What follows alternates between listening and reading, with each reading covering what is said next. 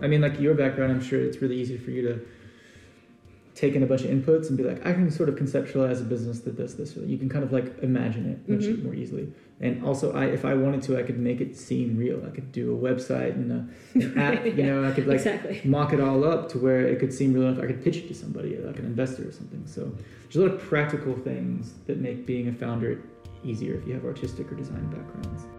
Welcome to Beyond Aesthetics, a podcast about art and design from the Fountain Institute. In this podcast, we explore how to think like an artist and how to think like a designer. Our hope here is to encourage and support creative people on their career paths.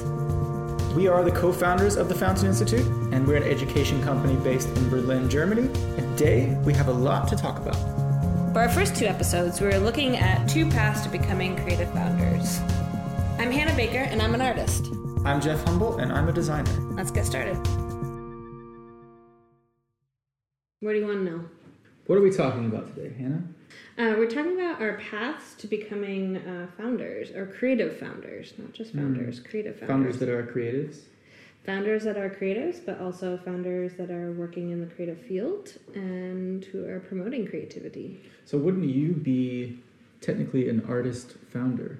Yes, I am an artist founder, but I also do design, and I think that sometimes when you use the word artist founder, that there are certain perceptions in our culture that people have certain ideas of what that might be, and I feel like I go beyond maybe some one of those narrow views could be of what an artist founder is.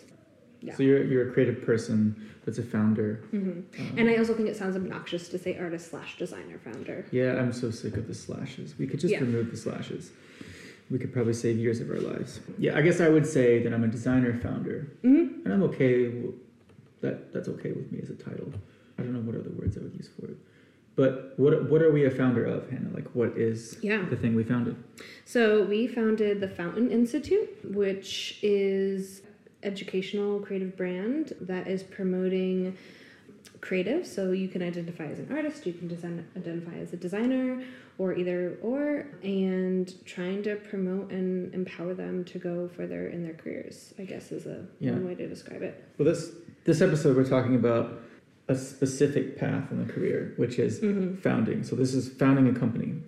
Can you walk us through, maybe from university, you know, let's talk about first steps towards becoming a founder. Yeah. And just a sort of warning that we're talking about hindsight, which is twenty twenty. Yes. And the reason we're doing this is we're hoping that maybe somebody who's listening to this podcast goes, oh, okay, something that Hannah said sounds like me. Um, maybe, you know, founding a company is a viable path for me.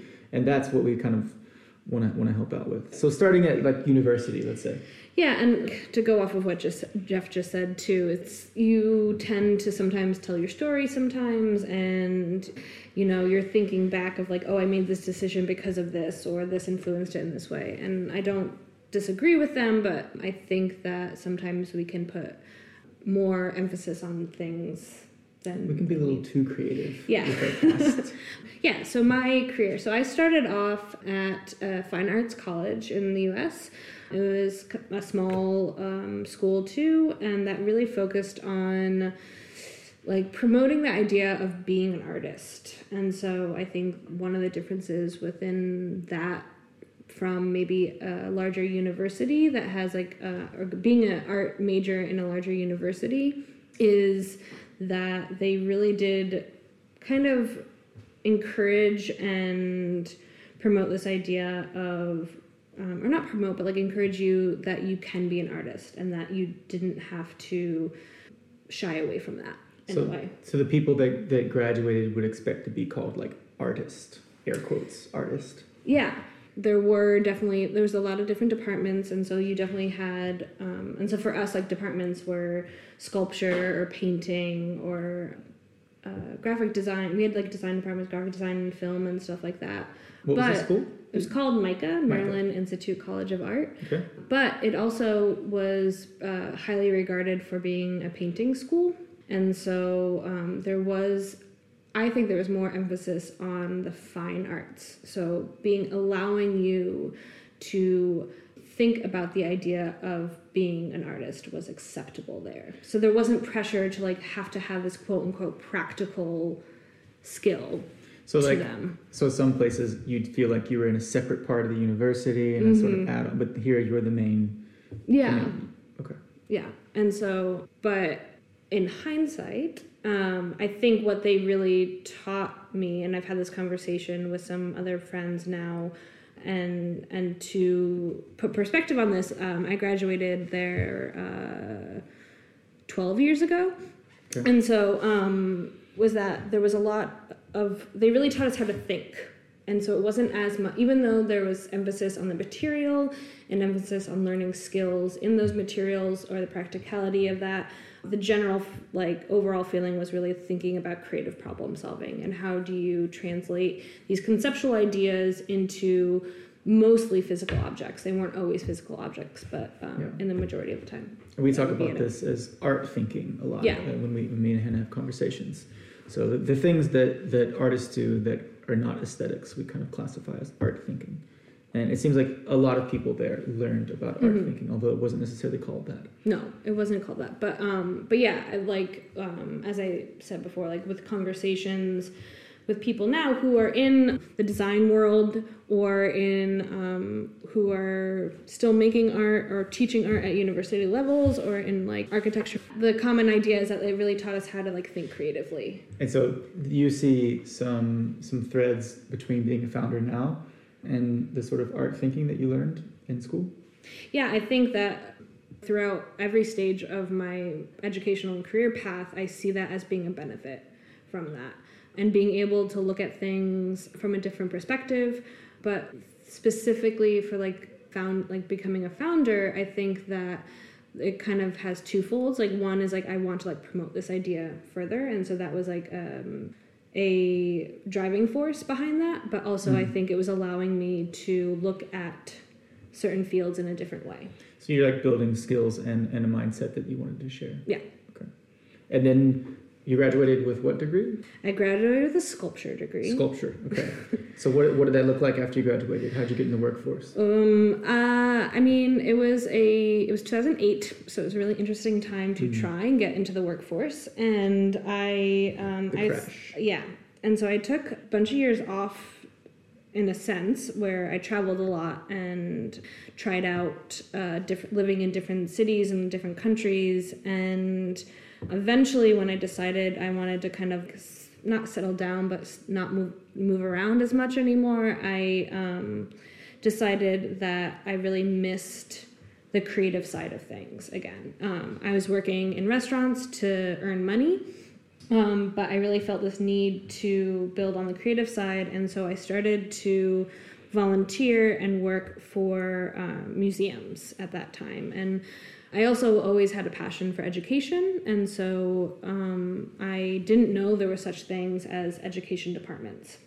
And so I started working um, and volunteering for this museum. At the time I was living in Austin, Texas, and there was this museum called Austin Museum of Art, which has later on transitioned into what is now the contemporary Austin. But um, at the time when I was working there, I learned what education departments was, and I was able to really combine these two skills of education and art in a meaningful way. Okay, so you've got, like, in, in college, you've got art thinking, you've mm-hmm. got conceptual problem solving, some things I heard you say. Now I'm hearing, you know, education departments and these kind of things. At any point up until then, did you think, oh, I should found my own no. museum thing? You didn't. You weren't thinking that. No, I think I was like too. No, I never had like a strong desire at that age and at that time in my life to like build my own thing or to create my own company or anything like that. I still was really interested in learning from other people yeah. and and gaining knowledge in and, a way. And how old were you then? I would say I was between like twenty-three and twenty-five okay. at this time. And so so at that point it was really about like wanting to work within a system. Like I was really interested in in building around and what like the facilities of a, of a larger system. So in this sense, a museum working within cities, working within education, in schools and stuff like that, and the impact that that could have. Yeah. That's what intrigued me okay. a lot. And so after you you were making your, your first steps into the museum education world, what happened next? Um, after that, I realized that it was really hard to get into that field, and so I needed to get a master's. And so everyone that I had talked to, there was kind of no way, or not no way, but um, it would be really hard for me to progress in that field without having a master's. And so I had decided to go back to school.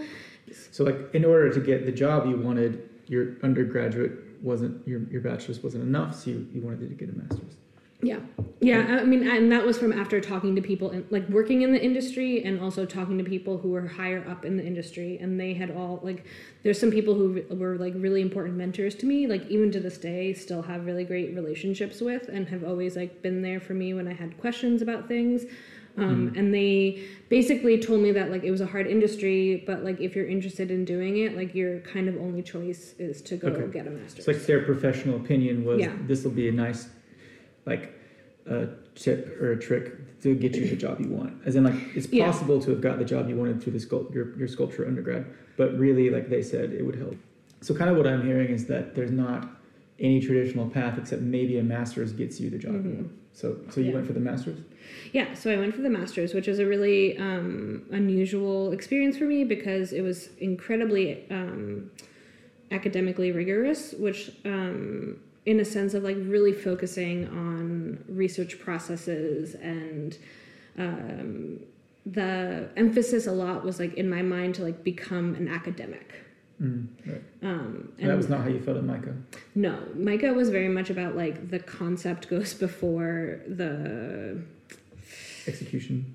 Yeah, and like even like we had a lot of academic classes, but it wasn't like, I think the professors were more concerned about like the concepts in your papers than like if the grammar was one hundred percent correct right. in the papers. And so I was always really used to that. And this was like a different situation where it was like super, like we had multiple classes about how to do research and how to write a research, a thorough research like thesis. And all the emphasis was put on the thesis itself. Okay. And so for me, that was, it was just a shock. Mm. Because I hadn't had that before. The, was the thesis related to the job you wanted in museum education? Yeah, kind of. I mean, I also have a really interested, um, interested in learning disabilities, as I have dyslexia myself. And so that really was a path to why like art has been so important and why education and art has been so important in my, in my life. And so I decided to focus on that, thinking like wanting to promote that within education departments in museums. Yeah. Write about yeah. what you know. What exactly. Exactly.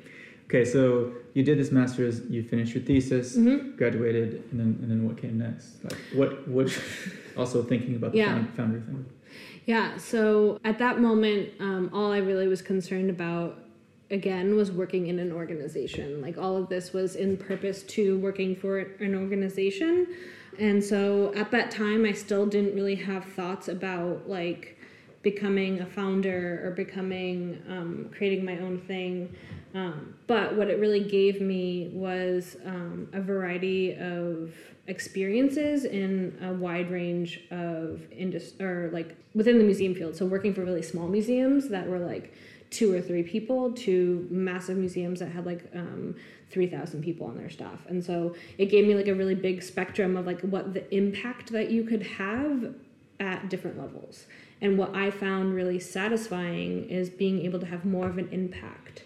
So even though the opportunities and the prestige might have been in the larger museums, and it's not like I didn't try to go for them and want to work in them, but when I the jobs I had in smaller institutions were more satisfying because I saw my impact that's a, happen. That's really something to, to, to listen to a bit, because I think impact and founder probably go hand in hand. Yeah.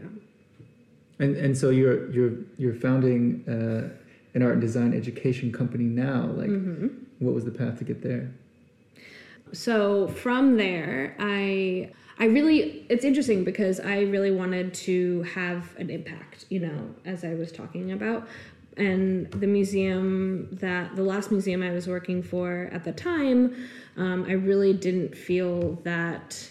First of all, it was really hard getting into the industry. And then once you were there, I felt like um, I was just a cog in a wheel, and they didn't really care about the impact that I had on the community, even though they wanted to boaster about it to um, their donors and to their board members and all that kind of stuff. When it came down to it, it, I really didn't feel like there was like care or effort in trying to improve the relationship with um, the community. And so I decided to leave that and focus on art making. And then that brought me to the to the design world and um, learning or using my skills from like university and education with research, but also with art and design, or with art and the fundamentals of that.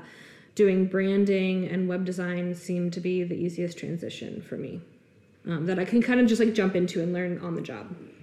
And did, did, did learning about, or sorry, working in branding and, and that those that, that realm, web design, just did did that help you on your path to become a founder? Absolutely, because I it was a scary leap to jump into doing that, going from working in a larger uni- like industry to then jumping into freelance. It was terrifying, and there's a lot of ups and downs, but very quickly I realized I really, really loved working for myself and working and and being able to uh, create my own destiny in a sense, even though that sounds really cheesy saying, um, but I really loved being able to build my own thing. And it was kind of a shock to me because it was never, like as I've said before, it was never like a desire. It was never something I was like, I want to build my own thing. And then when I did it, I was like, oh, I can't go back. Yeah. And so my like kind of introduction to like a founder, that's with air quotes, um, was freelancing. And so I had to like build my own clientele. I had to build my own structures. I, I understood like, or like I learned about like the like different like processes I needed for like onboarding and getting new clients and all these other things. And so when I saw a problem, I was able to fix it because I was the one that was like, and for me, it was like a one, one person show. And so it was like, it, I was the one responsible for it. And you didn't really go from working at a company doing design to exactly. freelancing. You jumped yeah. from not really doing independent contract design yeah, work exactly. to doing it. Yeah, yeah, I jumped from like not doing design to doing freelance design yeah. all at once. Yeah. And I mean, Hannah and I have known each other for a long time, so I sometimes know the answer to these questions. But what what was the driving factor, um, motivating factor there? Was it like mm. money to to live, or was it yeah. um, you wanted to try that sort of field out, or you know what was the driving thing there? So for me at the time, um, I was really uh, unhappy, as I said, in in the museum world, and I um, had an opportunity where the museum I was in before was restructuring, and so I had I got laid off, and I was um, had some time and money that I wanted to take the most opportunity of, and I did that with traveling, but also getting back to um, doing art again. And so that allowed me to kind of test out these new ideas and test out these new things. Um, yeah, that kind of, I forget what the question was. Well, it's sort of like the motivation to go freelance, because you said it oh, motiv- wasn't, oh, the motivation it wasn't founder. Was, it was also like I wanted to like, I wanted to move to Berlin too. Mm, okay. That was a big gotcha. part of it. A big, like a, a life change. Yeah. But like part of the life, like part of why I wanted to move to Berlin is because I saw the opportunity that it, I had to work and live here. Um, and that this was like, in the, the initial stage was like a, a, a means to an end in a way. But then that was like the initial reaction. But like the reality of it was like, it was satisfying all these other things I wasn't expecting it to satisfy. Right. Like it wasn't your dream to be a freelancer; it just enabled a, a situation yeah. in your life. So. And then, and then from there, you and I have gotten to the place where yeah. you are the founder of this. Yeah, yeah. And so then, um, so yeah, as I don't think we mentioned this before, but we're both in Berlin mm-hmm. now, and um, so yeah, we've known each other for ten years. But um, when I moved here, we kind of reconnected again, and. And like so, at that part in my life was what and and where the found like the idea for becoming a founder came in was like finding a topic and an interest that like I wanted to pursue more, and also like knowing that I enjoyed working for myself and finding somebody else that was like interested in that um, kind of led to this idea of like wanting to build even more than just beyond a freelancer. Yeah. Did you start with like? I'm gonna kind of know the answer here, but like, did you start with like, okay, we've got a, a like-minded person, so whatever we do will be fine, or did you did you say, oh, well, I have a, a, a an issue and I need help solving it, mm. or was it like, um, you know, this is a dream team put together to make the right kind of thing that I want to make? Yeah. Okay. So my memory of it and the way that I think about it is that like. Um, there was an, a want and a need to provide something to a customer or to provide something to a community um, that utilized um, my skills, and that um, you saw, you had the same desire, and that we saw like a similarity in our differences, mm-hmm. and thought that that could like build on top of each other. Um, yeah. And that's how I remember it or think yeah. about it.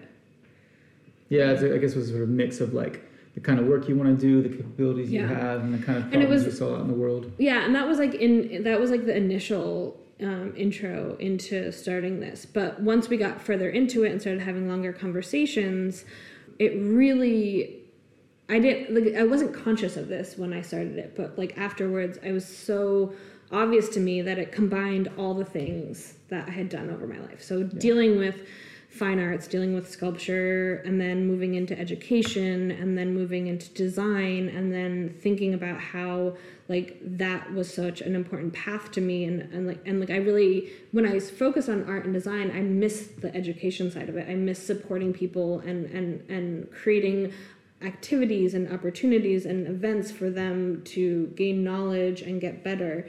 And it wasn't until doing this and actually putting myself forward as a founder that I realized that like that's what I needed, and then that's what like that has driven me to continue and wanting to build my own company, because it really feels like it has like satisfied these other variety of things in my life. And this is something that we're almost feeling like is company wisdom at this point, is that people want to take their past experiences mm-hmm. and combine every single one of them into the perfect next experience, yeah. because they don't want to leave behind, they don't want to say, oh, well, that time I did um, this internship was useless. I didn't learn anything. Yeah. Actually, everyone tries to use their past yeah. and, and gain from it.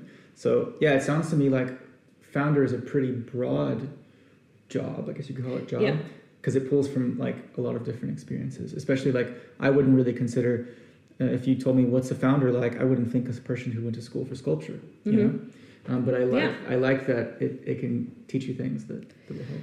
Well, and what I think is also really interesting is that, like, even though you and I have come to the same point at this moment of, like, what we're, we have, like, um, common ideas and common thoughts of, like, where we want this, like, company to go and where we want it to be through a long, like, long discussions, a long time. Like a year. Yeah. Um, our path to it is, like, very different. Yeah. And your desire for being a founder and my desire for being a founder roots are very different. And I think that's really interesting as well. Thanks for listening to the first episode of Beyond Aesthetics, a podcast by the Fountain Institute. Stay tuned for part two, where I'll talk about my path from graphic design to U X design and then to founder. If you like this episode and you're interested in hearing more, then hit the subscribe button. Oh, and a huge thanks to Tobias Humble for the music featured in this podcast. See you next week.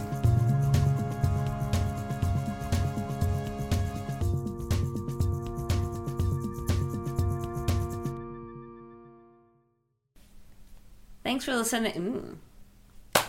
Thanks for listening to our first episode. Thanks for listening. I can need to stop laughing. Thanks for listening to our first episode. It's funny when I can do it. I hate you so much. God, I hate you. Do it again, do it again.